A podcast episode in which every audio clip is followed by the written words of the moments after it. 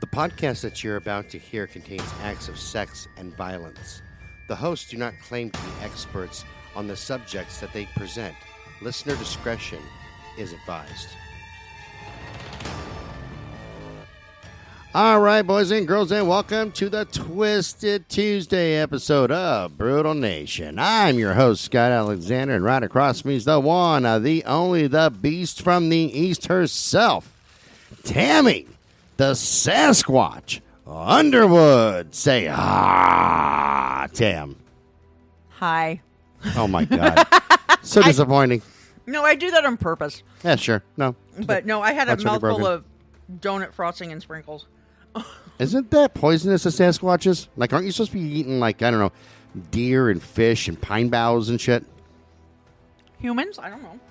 No, no. But you know, you know the right way to eat a human, don't you? I don't know. I've never talked to Otis Toole. With a leg over each ear. Oh my god. I knew you were going to go somewhere gross. I mean, I reverted back to our excuse me, our favorite cannibal, but yet you went gross. Uh, oh, oh, and Toole, oh, Otis Toole with his homemade fucking human barbecue sauce wasn't gross. Okay, no, I, I see how it is. he was funny. you got weird ass fucking priorities. Jesus Christ. So, no, what dawned on me during our little break there between, you know, recording our last episode and this one, because for those who don't know, we record these all in one day, or try to, is that I realize I'm presenting every case this week because we had such a fucked up week that nothing got done. So here I am pulling That- them out of my ass. Well, not the first thing you pulled out of your ass. I've been in the living room when you've had accidents.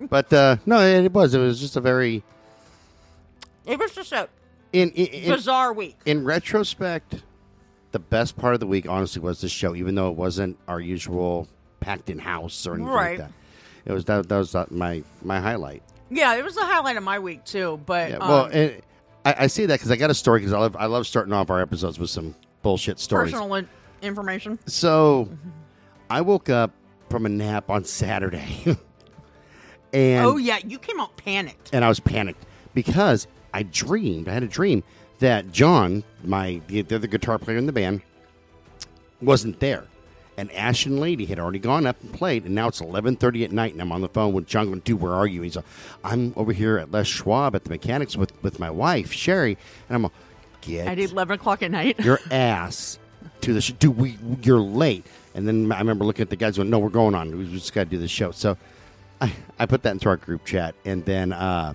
Matt, the bass player, uh, comes back and goes, "Dude, I had a nightmare about it too." I said, "You seriously?" Yeah, I'm serious. So we're both panicked going in. I don't because he was talking about the nightmare he had at the show too. yeah. But yeah, and then when John showed up, I said, "Oh, so you are on time." That's what I told him. I'm just glad you showed up, man. I was like kind of panic. I was sweating, Yeah. like John's not going to be here, and this isn't going to go down well. yeah, no.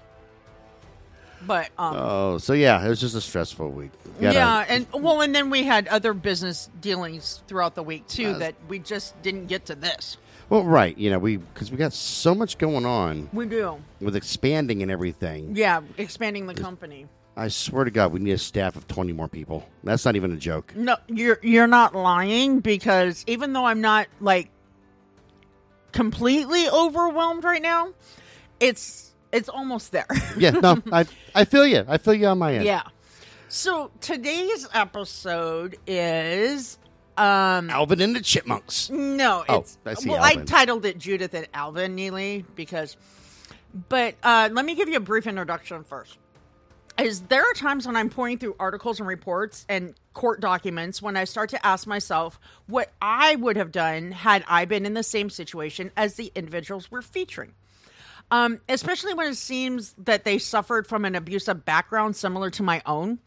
However, in some cases, there's not definitive proof that their claims of mistreatment in their youth are truly valid. That's not to say they didn't happen. You know, it's just, I know from personal experience that some people claim that shit happens and it doesn't. Or they Which- or they over exaggerate. I've seen that That's too. That's true too. You know, where the I was abused as a child, it was terrible, like and it ruined my life. And then you start my talking. 'em. parents didn't give me dinner one night. yeah, it's, it, it, and then some. My dad told me I couldn't have that new bike, and my bike was old. That's not abuse. That's not abuse. Yeah. Yes, it was. I'm still traumatized. Okay, No. dude, you need to be taking some some serious meds because that's not abuse. You're yeah, just- and some you're people fucked up. and some people who say, "But my parents spanked me growing up." Okay, no, that's not abuse. There's a difference between discipline, which is a normal spanking, or abuse, which is a full-on beating. Correct. Correct. So, correct. yeah, because even my son at a young age realized the difference. Because I think I only swatted his butt three times. Yeah, I'm I'm a big fan of spare the rod, spoil the child. Yeah, And I think that today, so a lot of kids, like whenever I go to any store and I see these little mongrels, these little freaking they need a goblins, good pop on the ass. I think that some of these kids need a backhand across their head at times. They need Like, a okay, dip we- slap over the back of the oh head. shit, shit! They, they, they need to do this Southern style is what they need to do. I, I, I just I I'm waiting for the day that I see a dad or a mom just get tired of their shit. and Go, boy, you know over here. I mean, Get, oh yeah, and that's Ooh. all one word. Get over here. you know, yeah. And I'm, oh, you're from my neck of the woods. All right, that's going to be good. Yeah. And then you're going to know it's, it's serious when that, that dad looks down and goes, boy, in 2.5 seconds, you might die. I'm just letting you know I've had it with the shit. Yeah. To die. I'm like, Yeah. oh, yeah. Hold on. Hold on. Hey, what's your name? Your name's Bob. You want to use my belt? Hold on. I'm taking that belt. off. Here, don't use the buckle. Don't use the buckle, okay? Just use, okay, maybe the buckle once. if it slips, no, it slips. no, no harm, no Yeah, foul. no harm, no foul. you, you, you get like one or two little snippies because I've seen, I saw what your little kid did. Okay, I saw what Yeah. your crush goblin did, and I bet you that dad looks at me and nods his head. and Go, Georgia? Yeah. How'd you know?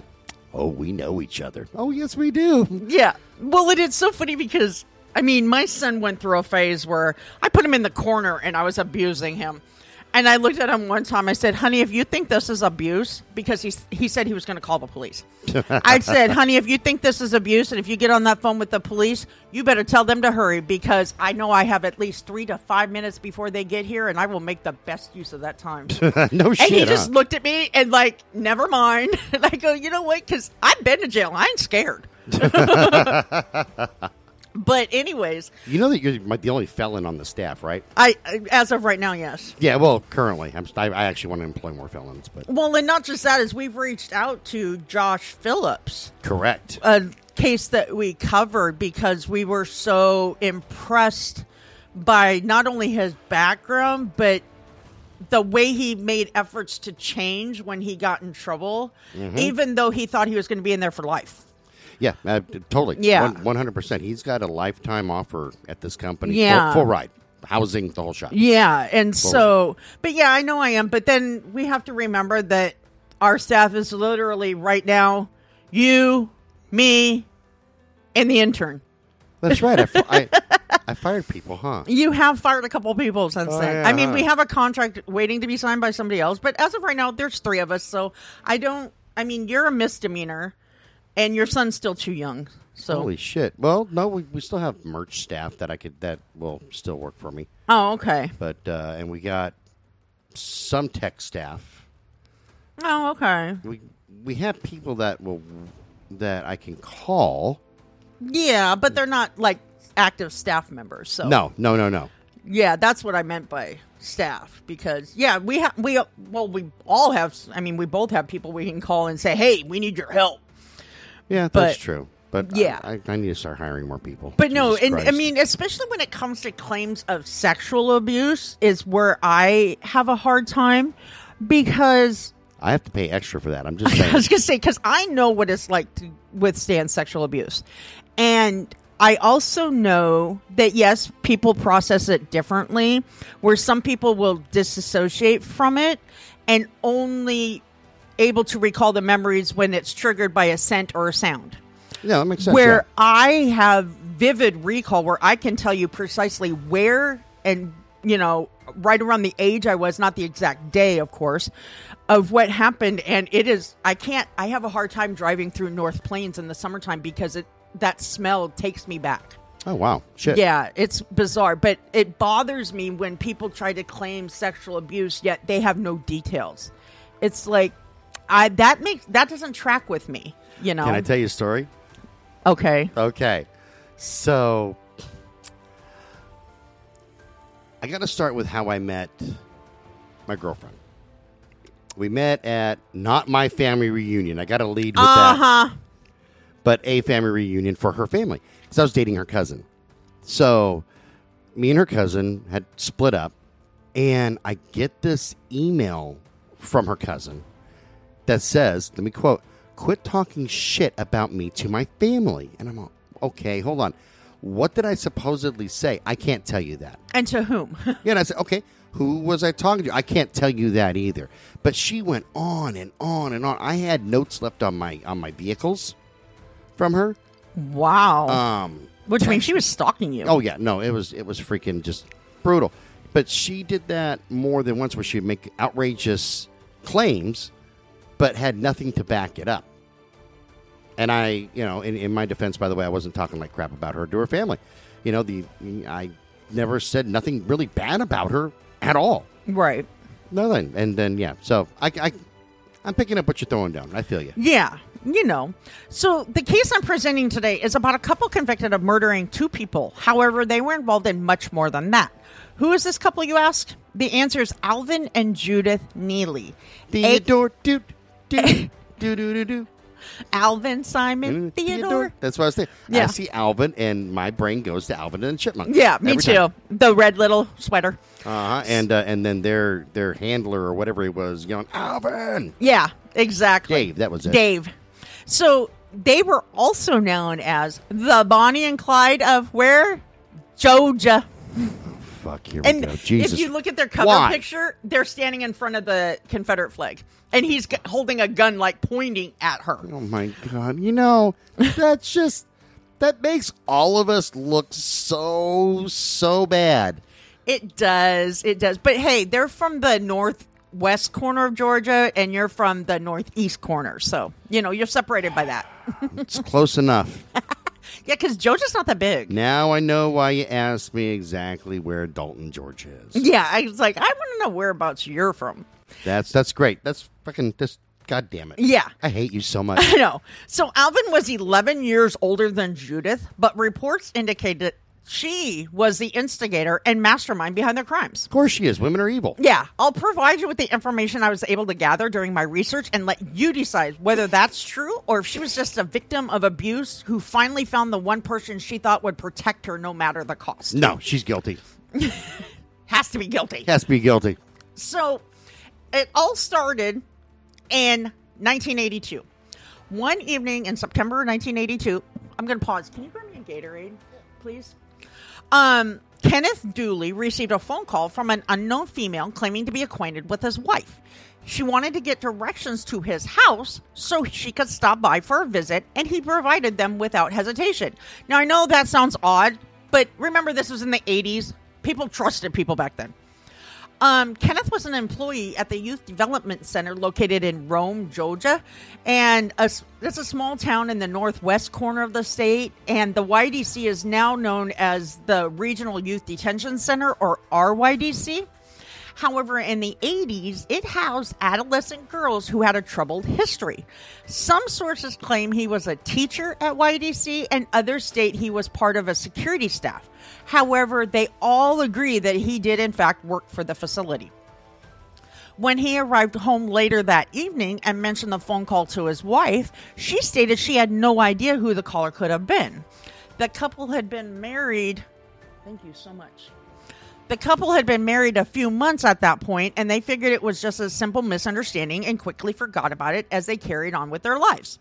Then, on the evening of September 10th, 1982, a woman called the Dooley house asking for Kenneth. When his wife stated he wasn't home and wouldn't be back until later, the woman hung up. The phone rang again later that night, and Kenneth's wife answered the phone again, and it was the same woman from earlier that day requesting to speak with Kenneth. When he took the receiver to take the call, um, he was greeted with an angry male voice and not a female, as his wife indicated. As soon as he got the word hello out of his mouth, the man on the other end of the line informed them that he was, quote, going to pay before quickly ending the call. Kenneth stood there dumbfounded for a moment, and he didn't have, as he didn't have any idea what the caller meant by that statement. Sometime later that same night, out of nowhere, four bullets were shot into his house. Two of them were fired into his study, where he normally would have been sitting. When he looked it out his window, he saw an unfamiliar vehicle taking off down the street. He called the police right away, but he didn't really have a lot of information for them. That's my new rap song called Hillbilly Drive By. Oh, oh my God! Now we're getting into some territory that I think you might actually be able to pull off a rap album. Me and Notorious P.I.G. We're gonna be. Uh, we're gonna be. Uh, If you could learn how that to down. flow, that would be awesome. I flow just fine, man. I'm not talking about your urinary or bowel flows. Oh, my bad. So Kenneth didn't know if he he was the actual target of the drive-by shooting, or it could have been some teenagers randomly shooting at his house. However, if they were the tar- if they were targeting him, who would have had the motive to do so? Well, all of the unanswered questions, he was concerned. Not only, hang on, was he at was he home at the time of his shooting his new wife with his new wife but he was also but he also had his two young children in the house that night needless to say kenneth didn't get any sleep he was worried about the possibility of the shooter and or shooters returning if they had intentionally targeted him from the beginning now, unfortunately, Kenneth wasn't the only one being mysteriously attacked. Less than 24 hours later, someone threw a homemade Molotov cocktail at a house on the other side of town. This resident belonged residence belonged to Linda Adair, one of Kenneth's colleagues at YDC. Now, police reports from that night indicate that just before the attack, Linda's husband informed her that earlier in the day, a young woman had called the house a couple of times asking for her. However, she was at home for at least one of those calls. When she went to take the phone from her husband, who had answered it, there wasn't anyone on the other end of the line.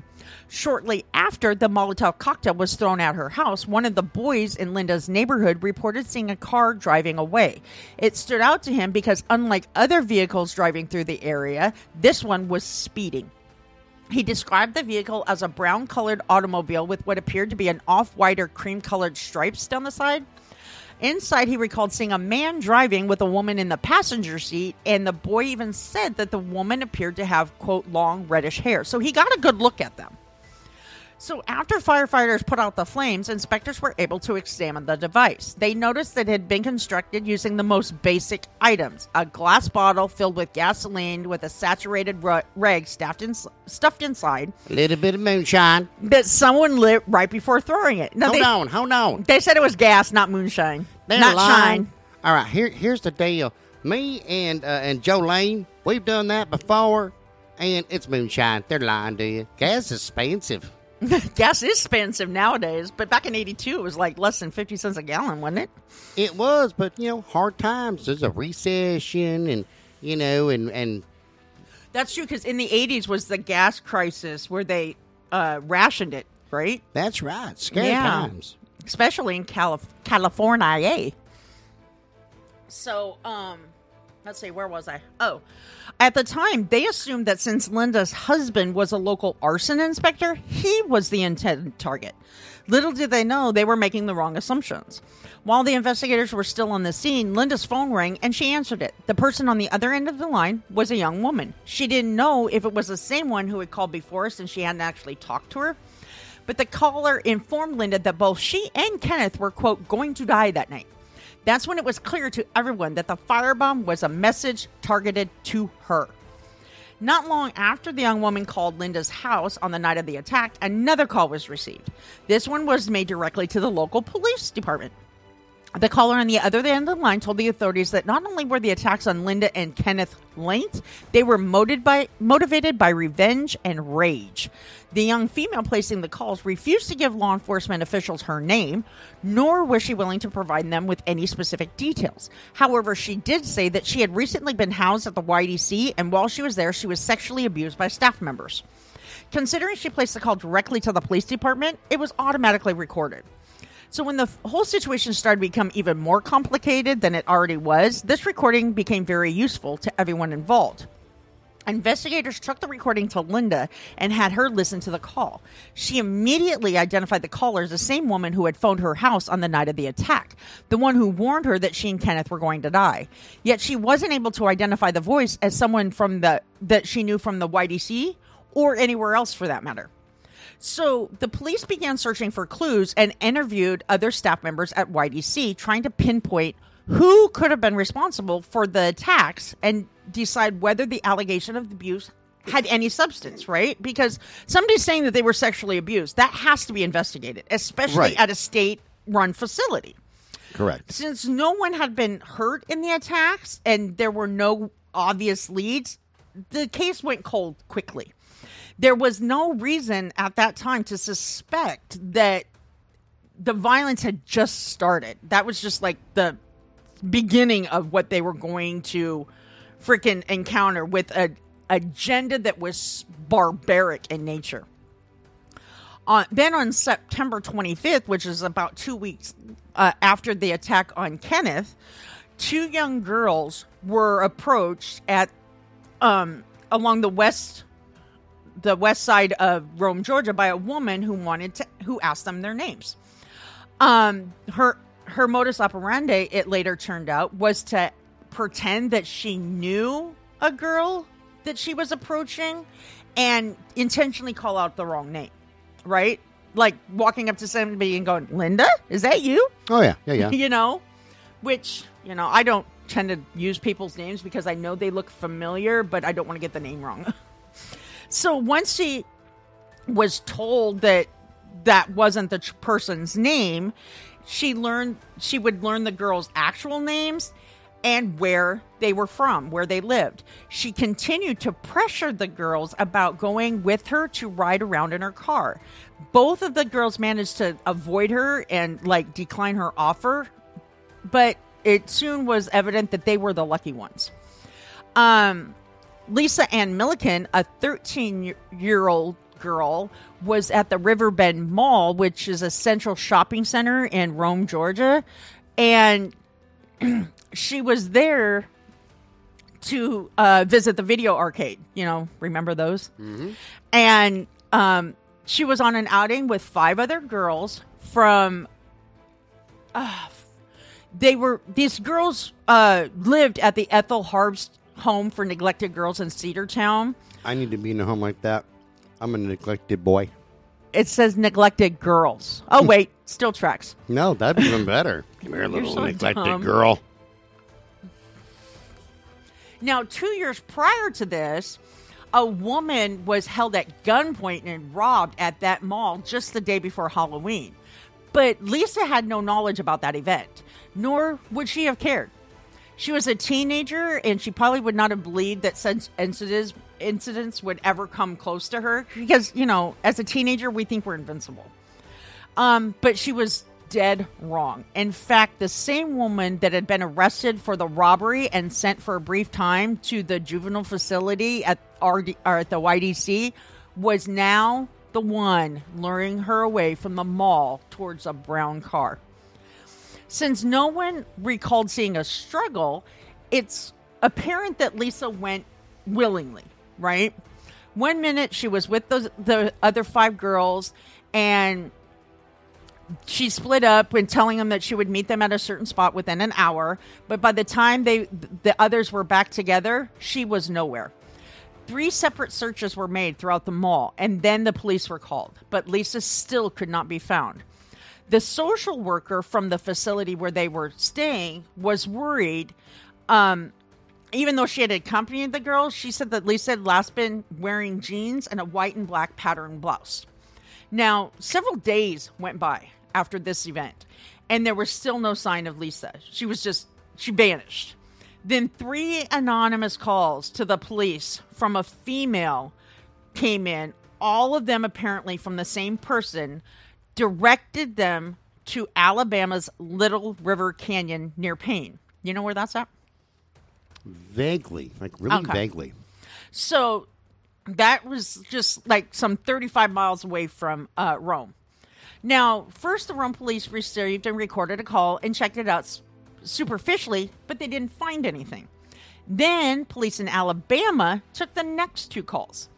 A call also came into the into a Rome radio station claiming that the police were covering up a murder done by a female juvenile officer.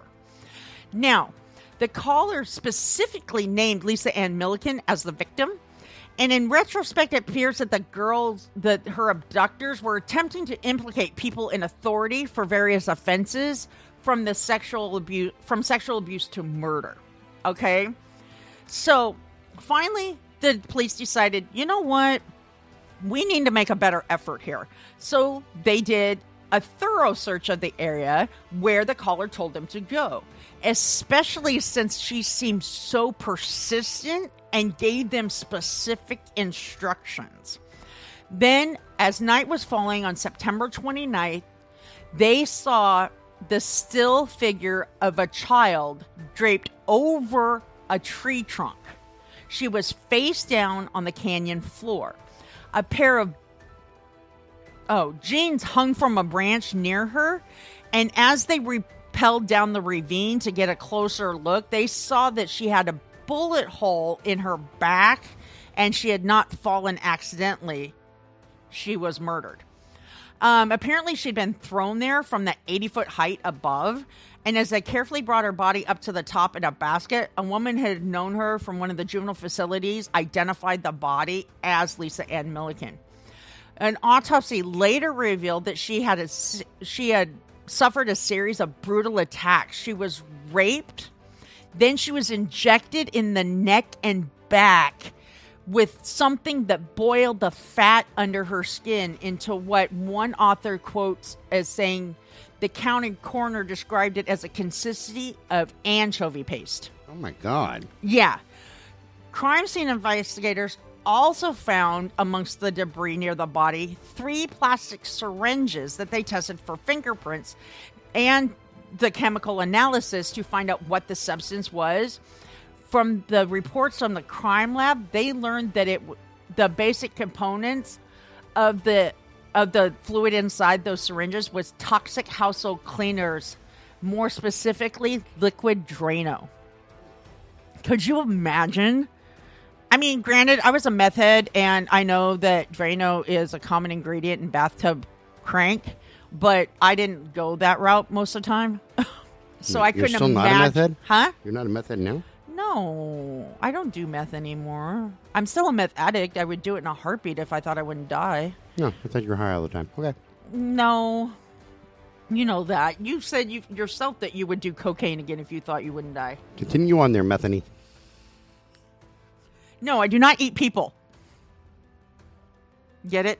I know. That was the best episode that we did. I know. Well, kind of, yeah. Because I'm Because of the pulled pork sandwiches? I thought that was great making pulled pork sandwiches, talking about Yeah, you set the you scene and you fucking asked me how good they were. And then when I told you how delicious, like, well, yeah, well, here we go. That's that's good times. That's good. Times. That was gross.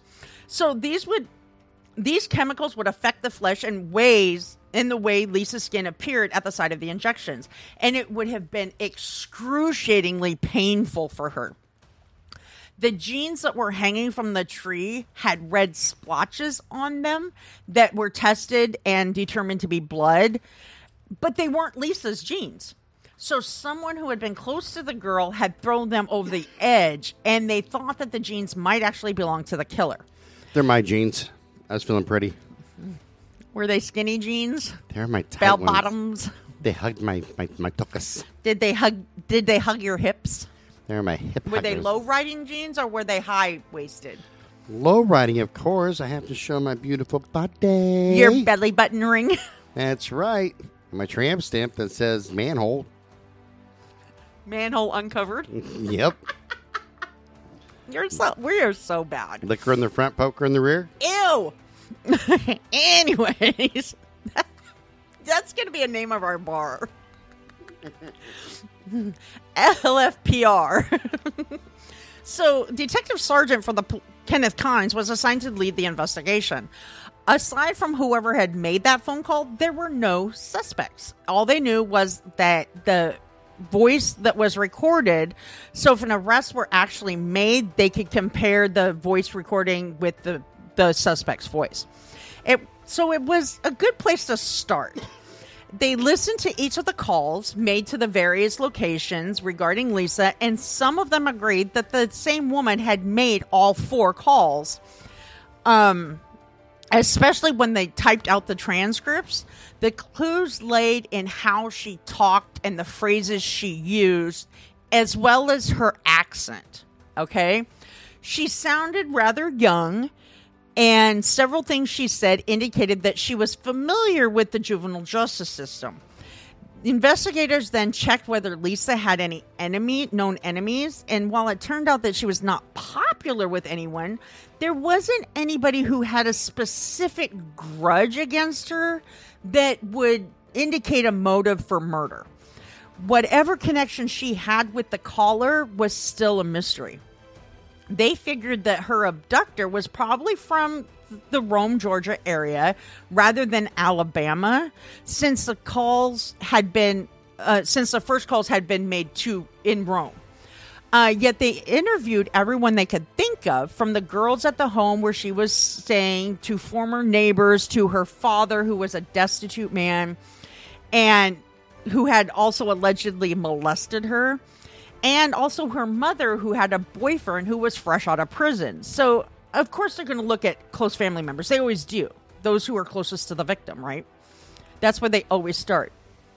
Now, many of these people were actually given lie detector tests, and some look, you know, like they could possibly be suspects, but nobody emerged as the most viable person to investigate further. It seemed that Lisa either had friends that nobody had knowledge of, or she was taken by a stranger. Given the phone calls and the fact that she had been murdered, it was likely that she had run away from the mall and just stumbled into a bad situation. The incident had all the marks of a random uh, predator randomly snatching her off the streets. Even as the investigators were busy with this crime, another one was taking place in Rome with another victim targeted who received similar treatment. Now, on October 3rd, cemetery worker John Hancock. That is just the epitome of a Southern name. Here we go. And Janice K. Chapman, his fiance, accepted an invitation to go riding around in a vehicle with a young couple. Although the woman in the car was a complete stranger, these two decided to go anyways.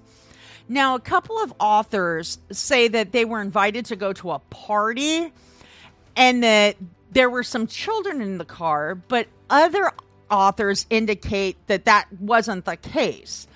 Um, there was one off, one author who actually researched the case in depth, and he states that the that Hancock's story that the young woman told them she was lonely and just wanted some company for a little while was the more feasible explanation because John Hancock was a Christian and he later said that he felt obligated to do what he could for this girl because she looked so forlorn and lonely that he didn't know what would happen if he rejected her, you know? So he and his fiance got into the car. On the way, as they were driving around, they talked with her and she showed them her Cobra CB radio and actually got into a conversation with somebody on the other end who they who she referred to as Night Rider with a N, not a K. Now she acted as if she didn't know who Night Rider was, but later in the evening, She referred to herself as Rump Rider. No. Oh, my bad. Later in the evening, some things happened that indicated that she did actually know him. And one author says that the couple played with the children, but um, and the, but the guy who did the extensive research states that um, the children didn't come into the scene until later that evening. Um, so, like I said, there's kind of a lot of controversy, you know, controversial things regarding this case because if depending on which author you go with, you get a different story. You know You want to hear something really funny? what? You know how my glasses were all blurry? Yeah. I put on the wrong glasses. Uh, you know what? That that makes sense. I've done that before. I've gone driving in your truck and realized I had my reading glasses on. I'm like looking at a street sign, going, "What the fuck does that say?" Yeah, oh yeah. But we need to pay the bills and do a mid roll right now. You ready? I want you guys to all check out Music Nation with Scott Cross on Gunn Music Radio. That's G U N N Music Radio. Every Monday and Thursday at 8 p.m. It's the best hard rock and heavy metal uh, from the Pacific Northwest and beyond. And they focus on bands, like I said, from the Pacific Northwest that are unsigned or have an independent radio uh, re- record label. Right. So I mean, it it helps out the smaller guys that don't that aren't being funded by multi-million dollar companies. Right, Um, right, like Sony and DreamWorks and Right, and I, RCA. and I know Scott, and I know his uh, his wife Brenda very, very well. Great people, definitely worth the listen to. So that's all I got to say. That's a, that, I'm giving him a mid roll plug. There you go. And you know what's ironic about that is we are basically halfway through already. Huh, And I know you're not following along, so I don't know how you knew that. ESP man. Yeah, I wanted to give him a plug at the beginning, um, and it's only because like we're not getting paid for it, but I, I like them. They're, they're they're good people. It's a good show. They are. They are very good people. And, you know. So, anyways, John and Janice had actually had CB handles of their own. So, John saw that the frequency that the woman was using on her CB was rather weak as she was talking with Night Rider. So, he wondered what was happening. Night, this Night Rider guy seemed to be quite close rather than where he said he was. He communicated with the woman who went by the handle Lady Sundown in a way that John wasn't able to decipher. So he relaxed and went along for the ride, right? One author insists that her name was Lady Sundown as a takeoff from Butch Cassidy and the Sundance Kid. I kind of figured that one. Yeah, but then to John's surprise, John Hancock's surprise, the woman took them outside of town and she came to a stop where a large man was apparently waiting. Um, another author says that she parked first and he came from behind in a red Granada, but then it was later determined that this man was actually the mysterious Night Rider. So John introduced himself and Janice to Night Rider and said he he wanted to find some booze. Then they all drove away together in both vehicles and to another place that was miles from where they had all come together. And Night Rider pretended that he was looking for someone that could supply them with the booze. However, John no longer had any idea where they were. He had lost all sense of direction while they were driving around.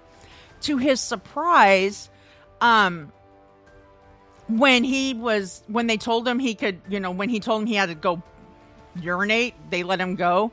Lady Sundown walked up to him with a handgun and forced him deeper into the woods. She walked him down a narrow pathway and he heard Night Rider yell at her to quote get it over with. She told John not to worry about his girlfriend. Night Rider yelled at her again, and John soon found out what they had in mind when she shot him in the back. He felt the impact to his right shoulder and fell to the ground. Fortunately for him, she was in a hurry and didn't pause to make sure she had killed him. She thought the first bullet hit him square in the back. Oh God dang! Yeah. So, needless to say, John was shocked by what had just happened, right? But he was still alive. He laid there for a moment, just feeling his body drained of blood, but then he quickly came to his senses and he knew he had to get out of there. He heard the cars drive off, and when he was sure that he was alone, he ran for the road to find help. He didn't have any idea what this evil couple was planning to do to his fiance, but he hoped he could get to her before he passed out from the pain or from the loss of blood. He managed to flag down a truck driver who was helpful enough to take him to the hospital, and a nurse there called the authorities. He had been shot through the right shoulder and made a full recovery. The uh, police officers who who went to the hospital to take his statements suspected that it might have been a drug deal gone bad, since he was saying that a woman had shot them, and he seemed and he didn't seem to put up any resistance during the the the incident, right? And then there was his manner. While he spoke to them easily enough, they detect and they didn't detect any dishonesty in his accounts.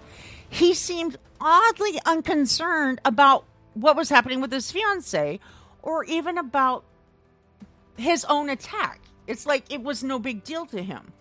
It also seemed to be a rather strange story altogether. I mean, because who's going to say, yeah, I was picked up by a woman, me and my fiance were picked up by a woman, and she appeared lonely, and I didn't want to leave her alone, so we went. You know what I mean? It just, it even for back then, it sounded strange. No, that sounds awesome. Only the lonely. Or one is the loneliest number. No, 69 is when you're doing it alone.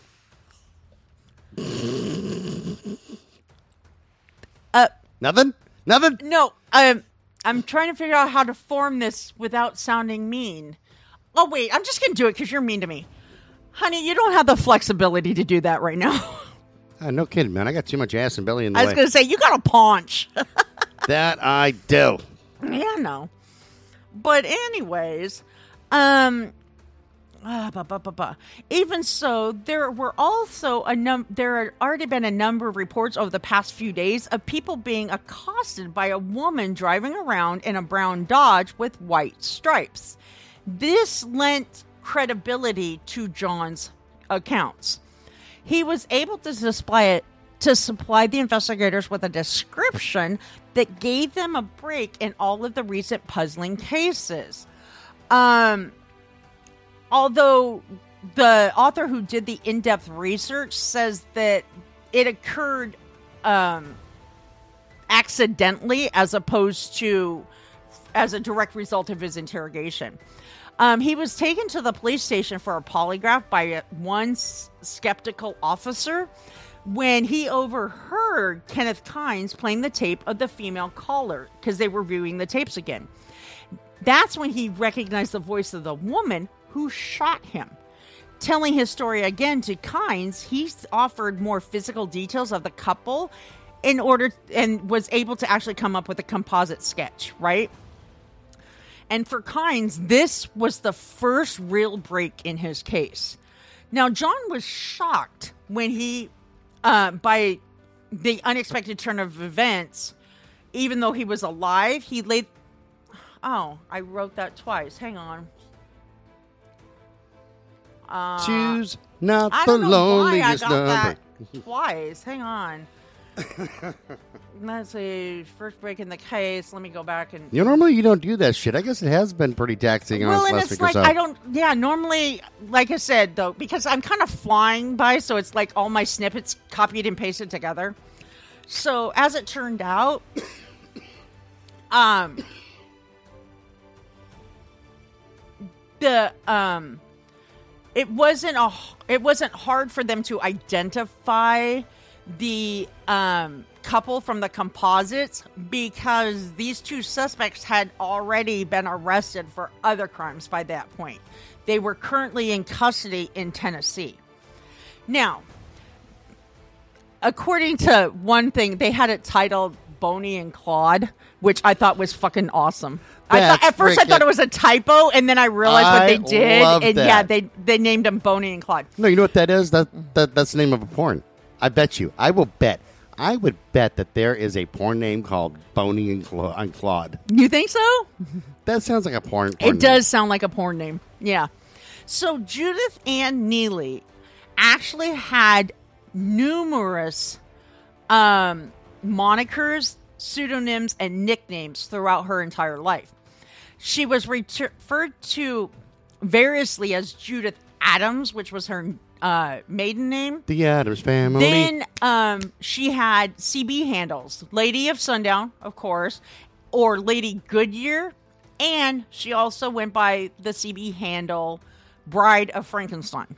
I wonder if they, if she called herself Lady Goodyear because she had 365 uh, used condoms.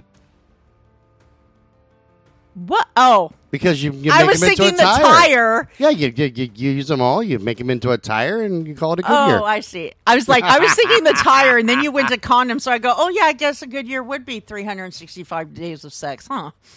But then that's where my mind went. Now, she was originally born in Murfreesboro, Tennessee in 1964.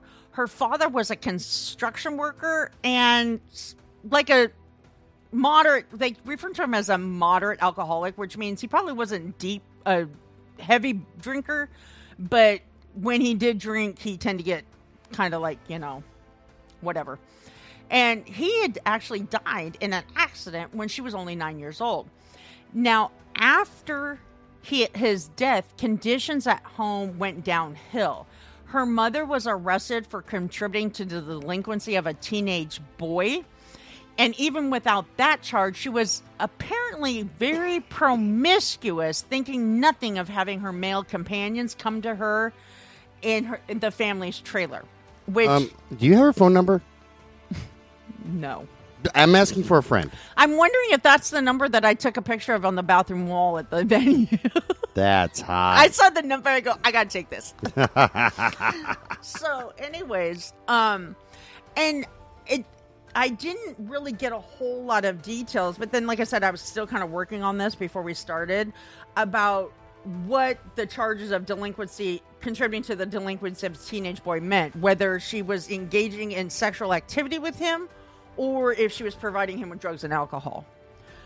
So when Judith was 15 years old, she met Alvin, who Simon and Theodore. We've been over some say that some reports said that he was 12 years older than her.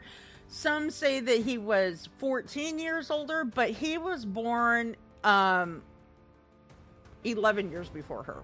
I mean, almost to the day. um he was described as a larger than most football players because if you see he was pudgy overweight but he had a he had kind of like a sweet looking face like a kind of a almost like a baby face. Oh, I want to grab his cheeks. Yeah, no, he's "Oh, still- Alvin, aren't you so cute? I mean knowing what cute." he did i still looked at him with disgust so the impression that he gave detective kynes alvin did when they finally encountered each other was that he was a wimp a pathetic person uh, I mean, like the epitome of a pathetic person, right? Yet it was always easy for Alvin to pick up girls. When he was in Georgia, he was a car thief with a friendly demeanor who was more than happy to give Judith a way out of her situation at home. See what I mean about the protector that would, you know, Right, right, right. which we've encountered before. That happened with um Caril Ann Fugate and what's his name? Starkweather. Uh, yeah. Remember she was in an abusive And I'm trying to remember what her name was. Um, God, her dang name was it. Caril Ann Fugate. That's it. Okay, I sorry. said it once already. God, I'm, my brain is still just. I'm dead. I In don't a know daze? what else. Yeah, fuck, I don't know what was wrong with me. But yeah, it happened with Caril Ann Fugate. She grew up in an abusive family and she thought Starkweather was going to rescue her. Now, um where was I? Oh, so their I guess their chemistry was instantaneous. It was like love at first sight. And they couldn't imagine life without each other. However, at the time they met, Alvin was still married. He decided that he would divorce his wife, who was more than happy to let him go. And him and Judith quickly got married. They eloped in Georgia in 1980 and got married two years before the crime started. Now, Judith moved along easily with Alvin into his life of crime. They were constantly on the move, robbing convenience stores, gas stations, all the way from Texas to Georgia to finance their transient lifestyle. As they came into the Riverbend Mall parking lot in Rome, they finally made a mistake. In 1980, they robbed the woman at gunpoint. Soon they were caught trying to cash stolen checks and got arrested. Alvin had outstanding warrants in several states, went to prison for five years, and Judith ended up in YDC. She was pregnant at the time and wound up giving birth to a set of twins. Then she was transferred to another youth facility in Macon, Georgia. I know right where Macon is. Where's Macon? That's south of Atlanta. Oh, okay. Yeah, if you if, if you uh, if you get up on 75 and, and you start heading south, about an hour. if I Remember, remember right? Since been since uh, been a bit since I've been down. Yeah, Been a coon's age? no, about a half coon's age. Uh, it's it's about an hour ish, maybe a little bit more or less uh, south of Atlanta. Is it close to the Florida Georgia line? Nope, but it's it's on its way. Oh, okay. Now, Judith was actually released from YDC towards the end of 81, and she didn't have anywhere to go, so she moved to Tennessee to live with Alvin's parents to wait for him to get out of jail.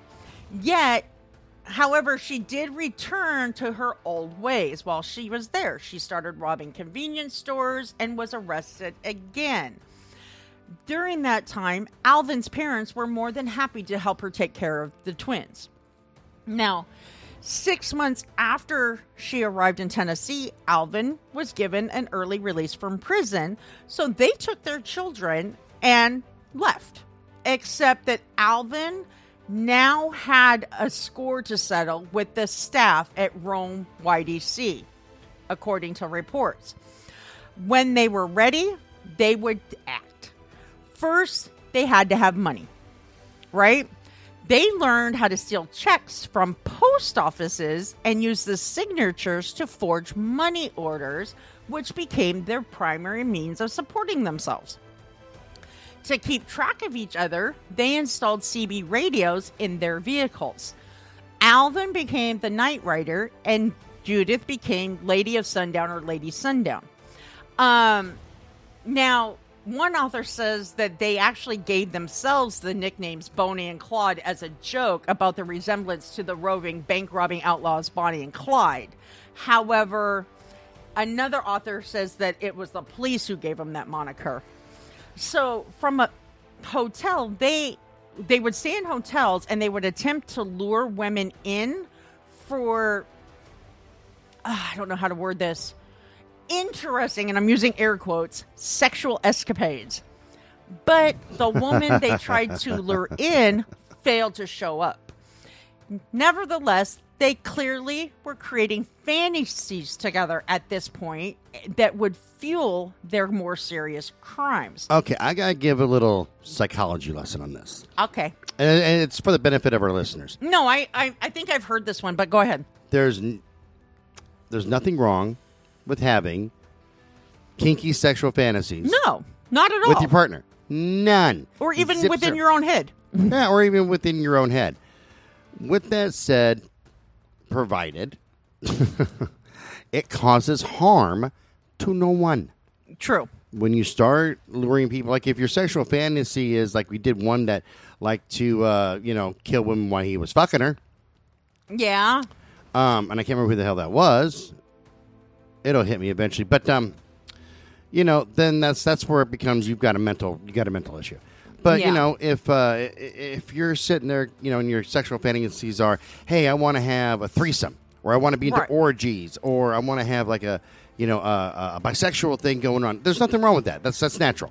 No, and there You're a okay. And I'm going to add to that. There's actually nothing wrong with a fantasy of kidnapping someone and using them in your sexual escapade, as long as that person you're quote kidnapping goes along with it. Right. It's called. They uh, call they have rape fantasies. Yeah, People- it's- it's women consi- who actually want to be quote raped. yeah. It's uh. It's uh, consensual, non-consent, non something like that. Yeah, it's called consensual. Um, ah, fuck. I had it in my head. Yeah, I know. I so die, but I just. Yeah. But yeah, uh, there, there's, as long as everybody's consenting, that's fine. Where you run into an issue is when your sexual fantasy becomes, well, let's just face it, fucking sick and illegal. If your sexual fantasy is to fuck kids, no, dude, that's wrong. If your sexual fantasy is to really rape somebody, like for real, Yeah. and it's not consensual, that is wrong. Right. And I don't care what anybody says. Well, minor, uh, what was it? Minor attracted peoples. That's just a sexuality. No, it isn't. It's wrong. That's what the hell that is. Yeah, no. Put a fucking gun in your mouth. Yeah. Isn't there the Nambia or whatever? Yep. Uh, No. Nim- Nimbla? Nambla? Nam. Yeah. National Man Boy Love Association or something like that? yeah. That's just. Because we, we discussed that uh, in my psychology classes. Yeah. Oh, and you and I have also discussed the the possibility of trying to infiltrate a group to get like an inside scoop on them, but then you're afraid you'd kill somebody. So I would. I would. you know, as much as I don't like children, I don't believe that any child should have the shit beat out of them or molested. You or have their innocence taken away. Yeah. Right. You don't. You don't fucking. You, you don't do that to kids, man. That's just that's jacked. And I know that. You know, even though in my brain I'd be like, I'm going to take this place down. I'm going to get all this information. Um, there's a part of me that would kick in, and pretty soon people would start dying. Yeah. And then I'm the bad guy, and I get to go to prison. Yeah, no, totally, totally. I mean, I, I get your point there because, I mean, our regular listeners know that I was raped at the age of 10 and my life changed forever. You know? So, it, yeah, it changed your DNA actually because you started becoming a Sasquatch and roaming not- through the woods. I actually did not get my bigger feet until I mean I always had the bigger bone structure, but my big feet didn't come into play until after I had my son. When I was pregnant with my son, they grew to two sizes. And they say Like that the Grinch is hot. You know what? Holy you and I have got to stop this. I mean, pretty soon you're going to be just like my best friend, who we start and finish each other's sentences. but anyways, it was in September of 1982 when they wound up back in Rome, Georgia, and decided that was when they would start their attacks. First, they took the shots at Kenneth Dooley's house, and then they tossed the Molotov cocktail at Linda Adair's house. Within days after that, Judith abducted Lisa Millican and kept her captive in two different motel rooms in both Georgia and Alabama for a total of three days. Um, now, Alvin in the beginning denied being with them, but witnesses from both hotels clearly identified him as being there. And Judith and Alvin had sex with Lisa in front of their twins and kept her handcuffed to the bed, which forced her to sleep on the floor. Then There's a ton going on there that is fucking wrong. that is a shit ton of fucked up. God damn. Yeah. Like raping and capturing and holding hostage is bad enough. Yeah, a young teenage girl. Yes. But now both partners are involved in it and you've involved your freaking kids in it by doing it in front of your kids. yeah, That's you've involved your young not right, man. children who were less than two years old. You know, and that, even though they might not remember it when they get older, depending on how their memory works, they still have that imprinted. You know what I mean? Oh, totally. in their psyche. So then, at Alvin's direction, um, because apparently he had discovered this was a way to kill somebody without being discovered, Judith took Lisa to a remote area, the canyon in Alabama, that would become her makeshift grave until the authorities found her. She tried injecting her with drain cleaner products that they had uh, purchased specifically for that purpose. However, Lisa didn't die. Judith kept shoving the needle into her for six, a total of six times over a half an hour period in the neck and her back. But Dude, this one's super fucked up. yeah, but this procedure did not work, and I ha- and I know why it didn't work, and you probably do too because you have some medical knowledge. Is because the drain cleaner was injected subcutaneously, so it didn't enter the bloodstream. If they would have hit a vein or an artery, she would have died instantly. Oh, totally. Yeah, it would have just burned through her entire system. You're talking a caustic soda that's fucking being introduced into your bloodstream. Mm, yeah. It's going to It- hit the heart quick. Yeah, which you know what? We haven't had a medical. Yeah, we did, didn't we? That did bleach. Yes, we did. Yeah, we did bleach. Yeah, We it just have- was, we haven't um, done any caustic sodas, though. No, we did. He did. Well, no, she did bleach in the dialysis line, but we also had uh, Orville Majors who did bleach in an injection. Remember? Yep. So yeah, in the end, Judith decided she would just kill the girl outright. So she shot her three times with a 38. Now, one of those bullets went through Lisa's back and out of and uh, exited out from her left breast, which killed her. You know, because right through her heart. Correct. Then, when Judith was certain the girl was dead, she just tossed her over the edge of the cliff and watched as her body fell. And then she would later say that Alvin stood by and masturbated as he looked down at the battered body below. Jesus Isn't this fucked Christ. up? They should have been on a Friday episode too. No shit, because this is just Yeah. a bucket of fucked up, man. Like seriously, all, of my jokes aside, man, because you know we we've talked before on and off air that I'm into some pretty wild kinky shit, and I'm I'm pretty open sexually about anything that. I'll, I'll try almost anything. You know, I'm I'm not German. I'm not going to let somebody take a big dumper on my chest. You're not into scat play? No, that's just fucking disgusting. But almost everything else is open. I can't see the sexual attraction. Number one, like I said, to kids because that's just fucked up. But to be looking at somebody that you just pumped full of drain cleaner and shot and threw over and masturbate to it, what the fuck is wrong with yeah, this? Yeah, how dude? does that turn you on? This is just. This goes beyond disgusting. And Yeah. it goes beyond just fucked up. Like there's something in this guy's soul that's wrong. Yeah, totally. Now, some reports indicate that when Judith first described the, this incident to the authorities, she kind of alluded to the fact that she was alone. And then Alvin denied being there. However, he did also initially deny raping Lisa, but then finally admitted that he did have sex with her, but only one time. Okay, but they kept her for three days. So Oh I yeah, just one time in three days. Let's just. I'm sorry, Alvin. We're we're the wrong ones here. You just scamper along on your Yeah, merry little. you just had her Fucking idiot. handcuffed and just used her one- her body one time, right? Jesus Christ! What a fucking So, dick.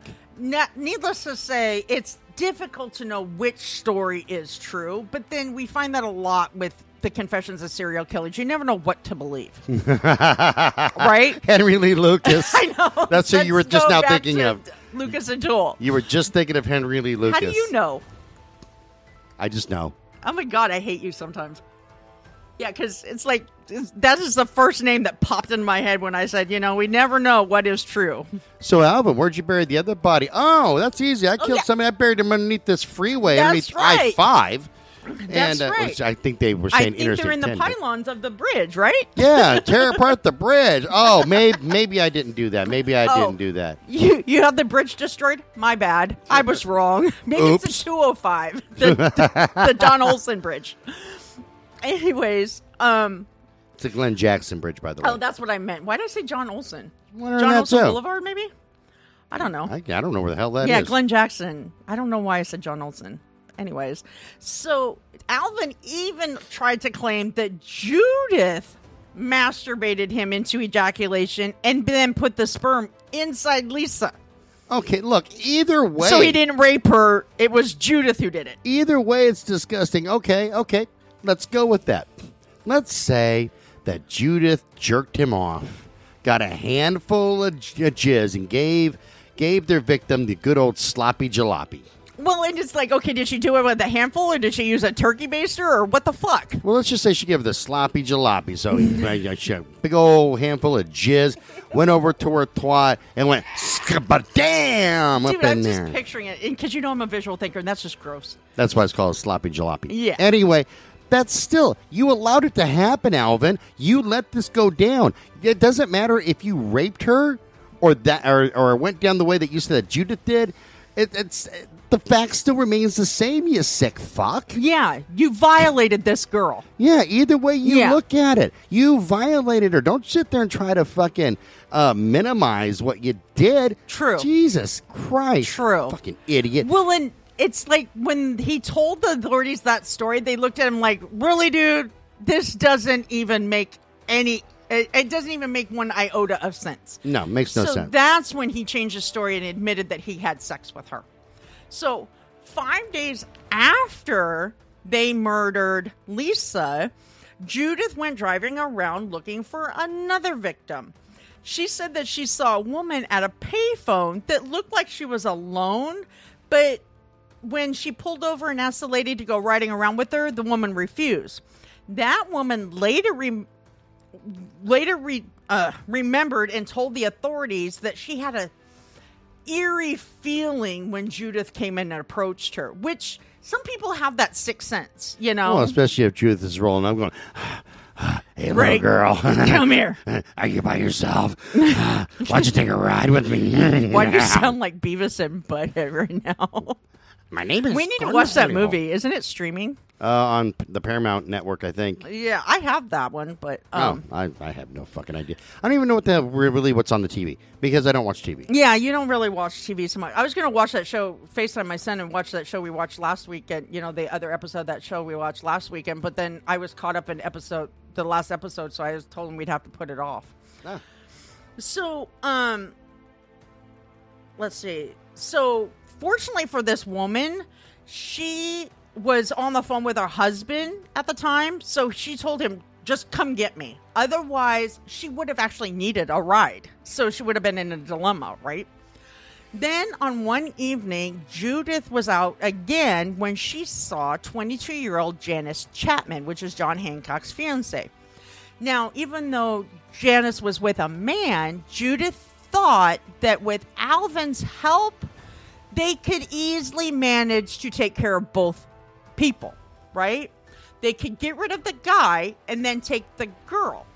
So Judith pulled over and invited the couple to go riding with her. Then she says that the man hesitated, but the woman seemed eager to do it, which makes no sense to me. You're a sexy bitch. Will you rub my clitoris too? Will you give me a sloppy jalopy?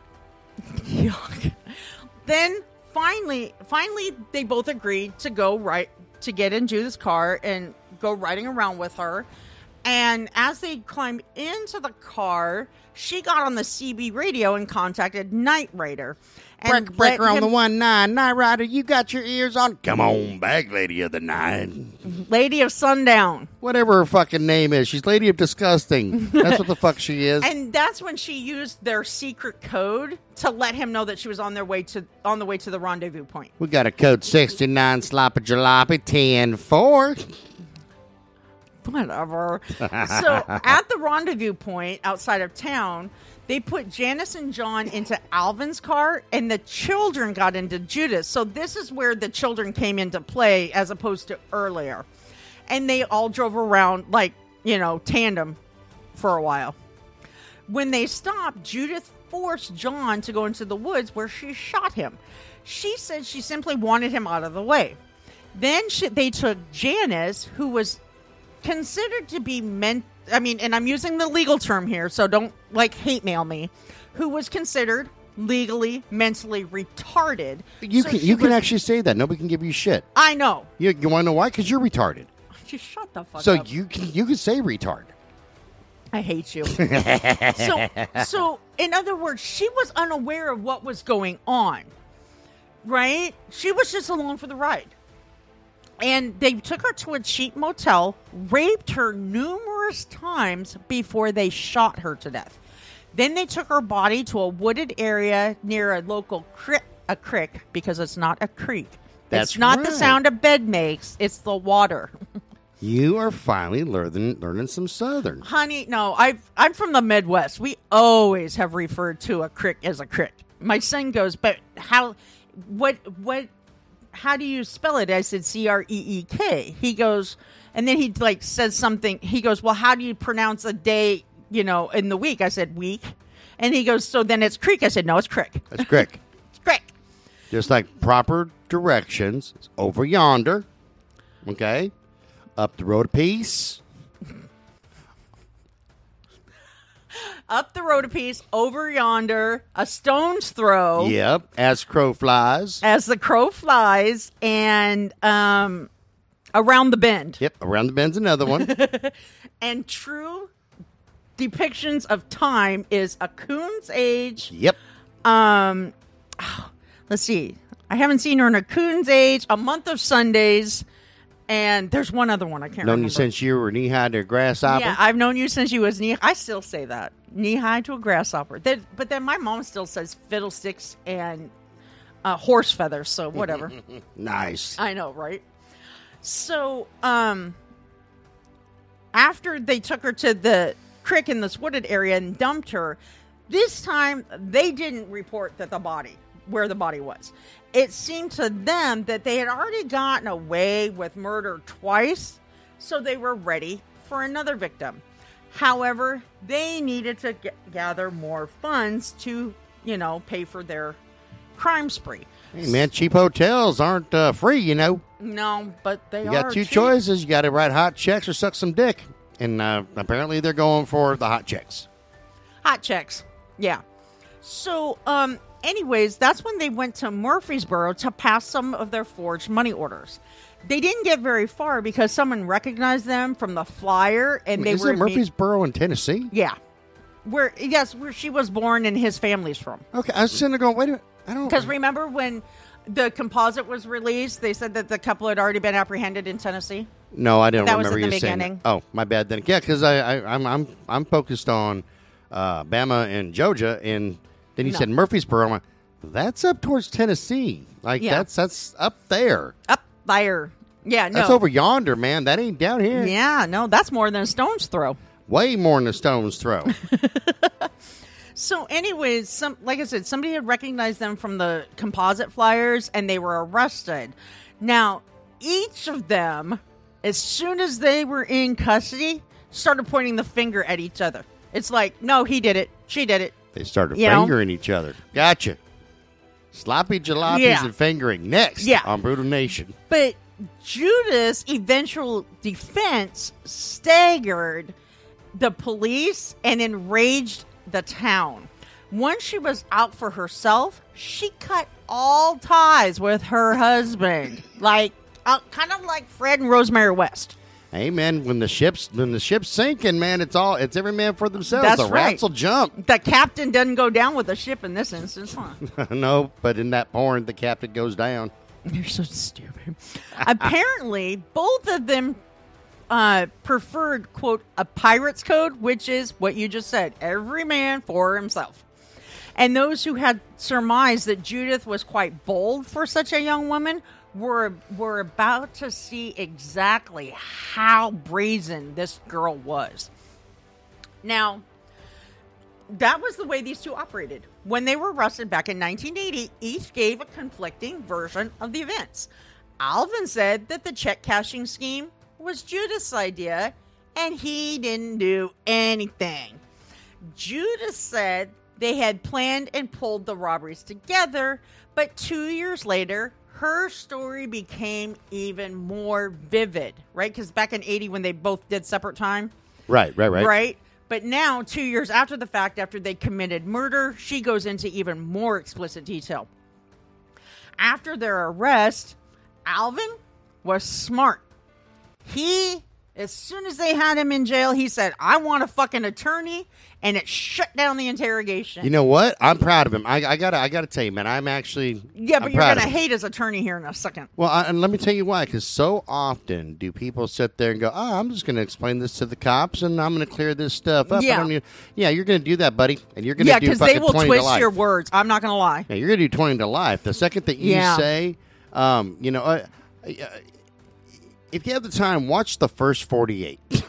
Yeah. because every single time that they get, you know, that they get taken in, they, do you need an attorney? We just want to talk to you. Yeah, I'm just going to clear this stuff up. You'll hear like Fontaine is now doing a life sentence. Yeah.